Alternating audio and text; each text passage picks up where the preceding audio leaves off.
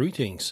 Thank you all for returning to this week's new study episode titled A Pandemic in Bible Prophecy, Part 3. I am Pastor John, welcoming our returning international audience. We also extend a warm welcome to all our new listeners here for the first time. Thank you all for listening. May you all be blessed of God. Please note, we have had exceptional difficulty with our property. We had a very large pine tree drop a very large piece for the third time. We have spent about one year looking for someone who could take it down before such a thing could happen. However, many of the tree removal services have been flat out busy with work and will only remove trees that are threatening buildings and homes only. Even if the trees are close to buildings and dwellings, if they are deemed as unsafe, tree removal companies will not remove them because of how busy they are. So, I have been extremely busy this week with issues beyond my control. My apologies for any lacks in producing all that this podcast is about. God bless you all. Last week, April 18th, we studied part two of our look into a pandemic in Bible prophecy in chapter 7 of Exodus. Matthew Henry said, It was a righteous plague and justly sent upon the Egyptians, for Nile, the river of Egypt, was their idol. Today, we could ask this question What idol is our coronavirus or COVID 19 possibly addressing? What do people today around the world idolize that could possibly be addressed by this present pandemic? What if it is simply money? The reason I ask that question is how this present pandemic has financially stressed many countries around the world. The global financial suffering around the world is very evident.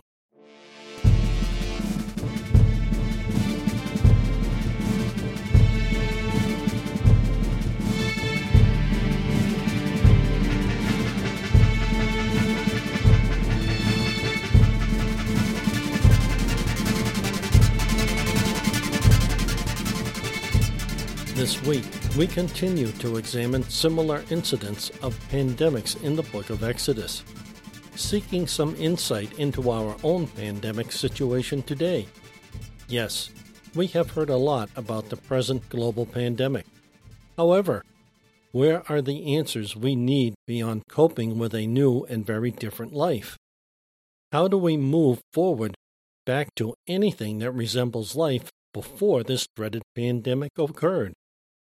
Can Scripture really help us? Let's keep digging to see what we can find.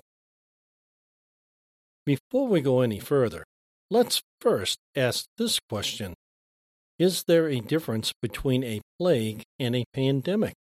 Or is it merely current word choosing of the period of time in what is called current society?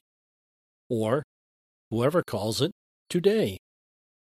Just in my lifetime alone, I have seen word meanings change and a few words get dropped in favor of different words to say the exact same thing. So, let's look at these two word meanings first. The older word, plague, means a highly infectious epidemic disease, especially one with a high rate of fatality pestilence, a widespread affliction or calamity seen as divine retribution, something that causes persistent hardship, trouble, or annoyance, and a widespread and usually highly contagious disease with a high fatality rate. From the Free Dictionary by Farlex. Again, that is the definition for the word plague, not pandemic. Yet, it very adequately describes our present world situation. Our word choice today, however, is pandemic, and it means widespread, general, from medicine, epidemic, over a wide geographic area and affecting a large proportion of the population, affecting persons over a wide mm. geographical area extensively epidemic. Again, from the Free Dictionary by Farlex. So, even though the word plague is used in the Bible, our present day word pandemic is just another word describing the same problem and issues of the time spoken of as either being in a plague or in a pandemic.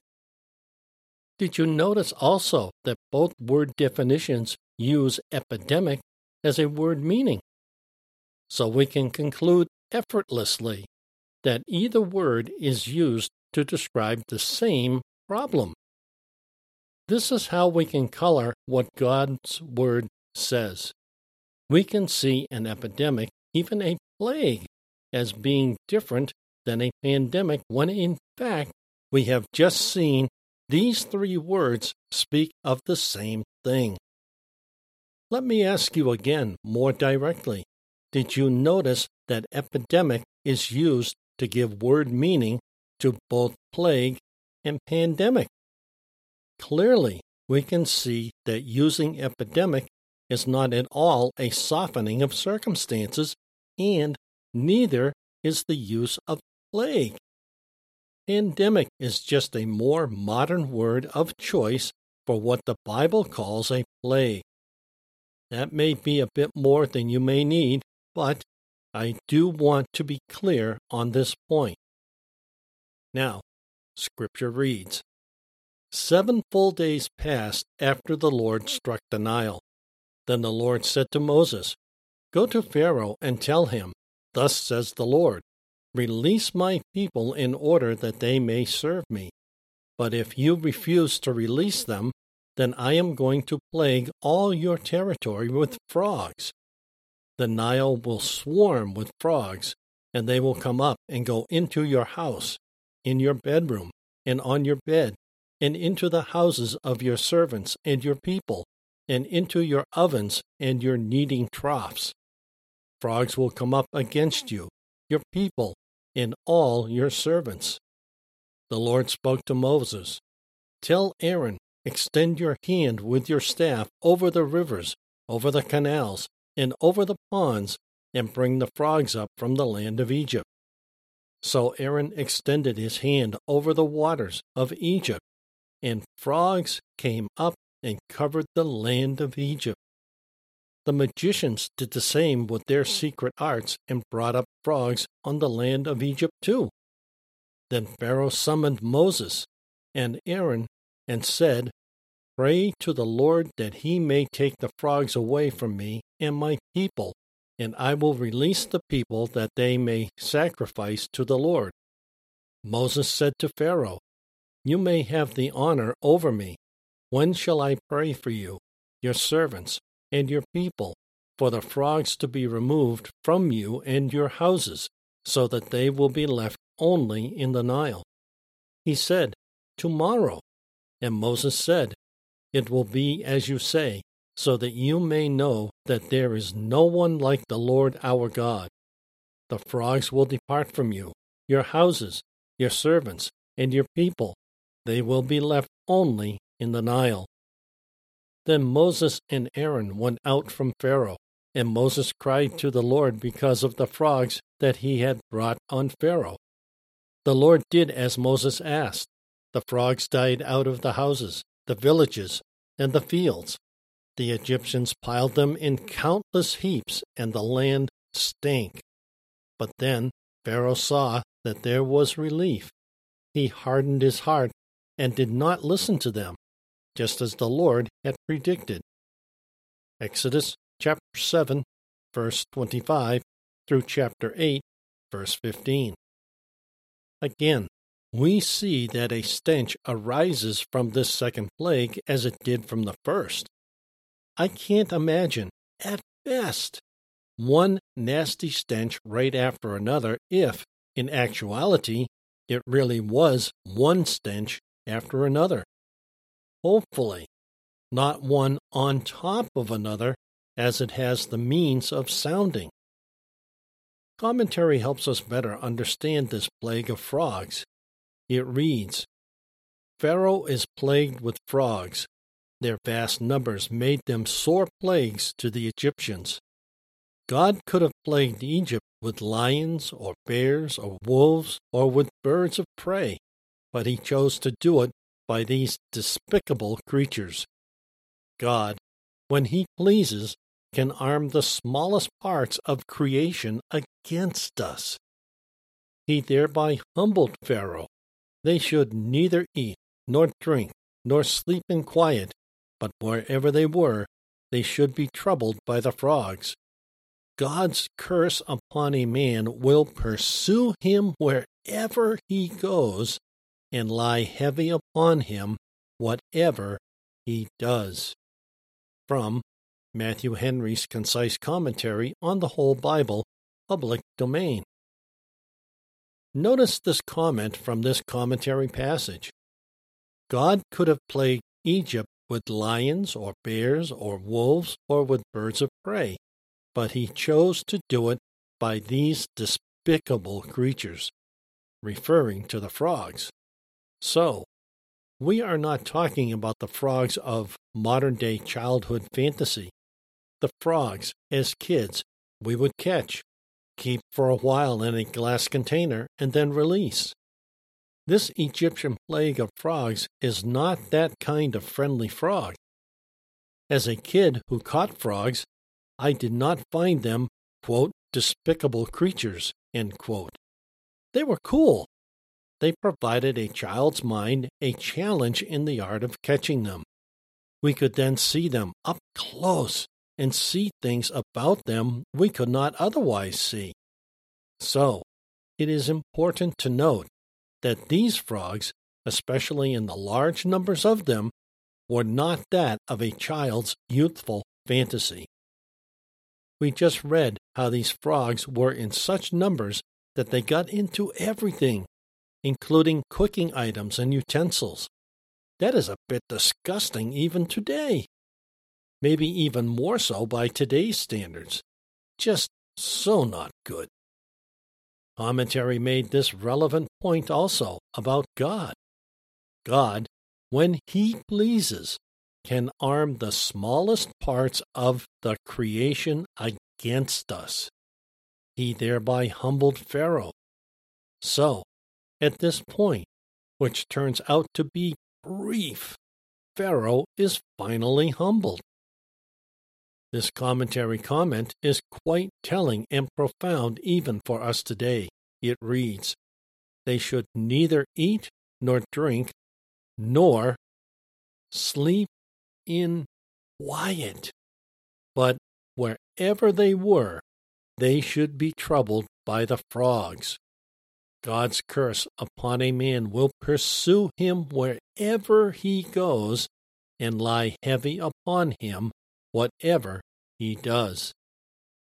That right there is the takeaway from this entire series thus far, if you take away nothing else. Again, God's curse upon a man will pursue him wherever he goes, and lie heavy upon him whatever he does. That alone should give us pause, and it should also make us think really hard. Maybe that's why some people run into hard times in one place, move, and then fall into hard times very quickly again. While maybe not the actual cause, it is not without any reason to at least examine the issue nonetheless. It should be enough for us today to at least examine why some things in our lives continually go bad for us. We are learned. We have much experience in a certain thing. We see others also trained doing great things, and yet we, end up on the short end of the stick every time we try to work a thing that should work. It just continually does not work for us. Why? That one word question is one with little, if any, answers without looking at Scripture to at least find another way of looking at our failure or failures of which we believe should be success, not failure. We may find more clarity and understanding in this commentary passage. The plague of frogs, or the second plague, also proceeded from the Nile and had its natural origin in the putridity of the slimy Nile water, whereby the marsh waters especially became filled with thousands of frogs. The small Nile frog appears in large numbers as soon as the waters recede. These frogs in Exodus chapter 8 verse 6 used collectively became a penal miracle from the fact that they came out of the water in unparalleled numbers in consequence of the stretching out of Aaron's staff over the waters of the Nile, as had been foretold to the king, and that they not only penetrated into the houses and inner rooms, bedchamber, and crept into the domestic utensils, the beds, the ovens, and the kneading troughs, not the dough as Luther renders it, but even got upon the men themselves. From Keil and Delitzsch Bible Commentary on the Old Testament. Commentary said this became a penal miracle. That is not a contradiction of terms. In modern language, a penal offense most always uh, comes with a jail term. So this was a miracle of punishment. Not a miracle in the more positive light and sense we have clearly read of in the New Testament. This clearly was a punishment. This puts a stabbing into those who preach messages of only greatness, a wonderful life, profound and repeated blessing on God's people today. Not that God's people are never blessed, that is too removed from the truth. The reason we can see that as a falsehood is because God does not use such bold measures of getting man's attention until he has used softer, more guiding measures which have failed in getting us to change our position to a godly one. With that said, how does that play into these pandemic times in our modern day? What falsehoods do we espouse and tell others that sway them from God's blessed path? Who would ever think there is such a thing as a penal miracle?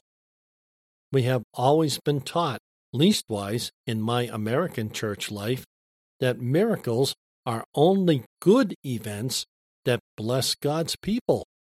Yet, we see here there is such a thing as a penal miracle that produces negative results, leastwise in mankind's life.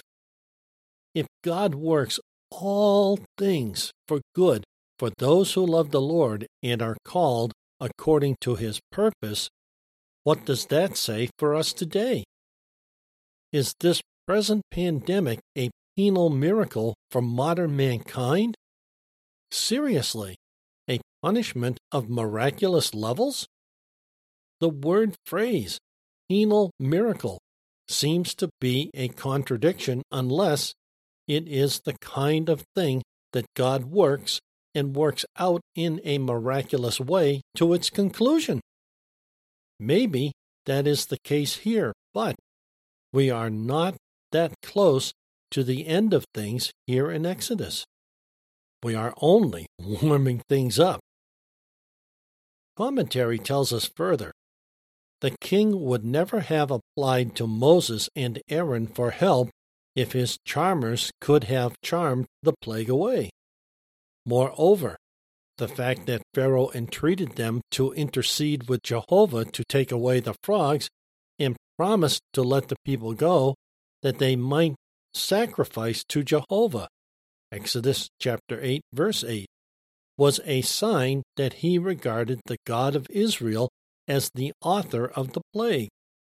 To strengthen the impression made upon the king by this plague, with reference to the might of Jehovah, Moses said to him, Exodus chapter 8, verse 9, Glorify thyself over me when I shall entreat for thee, i.e., take the glory upon thyself of determining the time when I shall remove the plague through my intercession. The expression is elliptical and is to be supplied as in Judges chapter 7 verse 2. To give Jehovah the glory, Moses placed himself below Pharaoh and left him to fix the time for the frogs to be removed through his intercession. From Keil and Delitzsch Biblical Commentary on the Old Testament. For clarity, Judges chapter 7 verse 2 also reads, The Lord said to Gideon, You have too many men for me to hand Midian over to you. Israel might brag, Our own strength has delivered us. How many people say they have achieved a particular level of greatness in their productive work? How many people say they learned what they know and that has attributed to their present achievement? Yet, is it not with God's blessing upon our lives that we have the access and means to achieve those things we find our achievements in? A very interesting question, to say the least. Lastly, notice this. To give Jehovah the glory, Moses placed himself below Pharaoh and left him to fix the time for the frogs to be removed through his intercession. How many times have we placed ourselves below the person or persons we are witnessing to so they want to end the discomfort they are presently in? Life can be very discomforting and disquieting for a prolonged amount of time. Is it that way because we do not want to admit only God can be victorious in our present problem? Do we not want to, or fail somehow, in not wanting to bend to God in this pandemic? How many of you have prayed for God to lift this pandemic from us by any means He sees fit? These are questions we should not only all ask, but seek answers to as well. Next week, we will look at the next plague gnats. This is getting ugly if each plague occurs without any relief from the one or ones previous. This is going from bad to worse for the Egyptians regardless. Could this speak to us today in our pandemic situation? If this is only the beginning of things to come for us in our pandemic? Play or download next week's episode, A Pandemic and Bible Prophecy, Part 4, from one of our podcast hosts. Or follow direct links to these platforms on our website under the podcast menu item. Details follow. All Bible quotes without a citation are from the New English Translation Free Version. Also, please check our show notes for links to our website and other information you may want to know.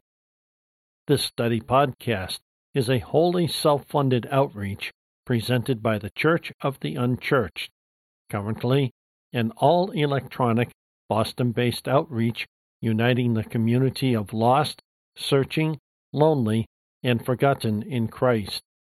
We greatly appreciate serving our international audience. God bless you all. If you are visiting for the first time, welcome.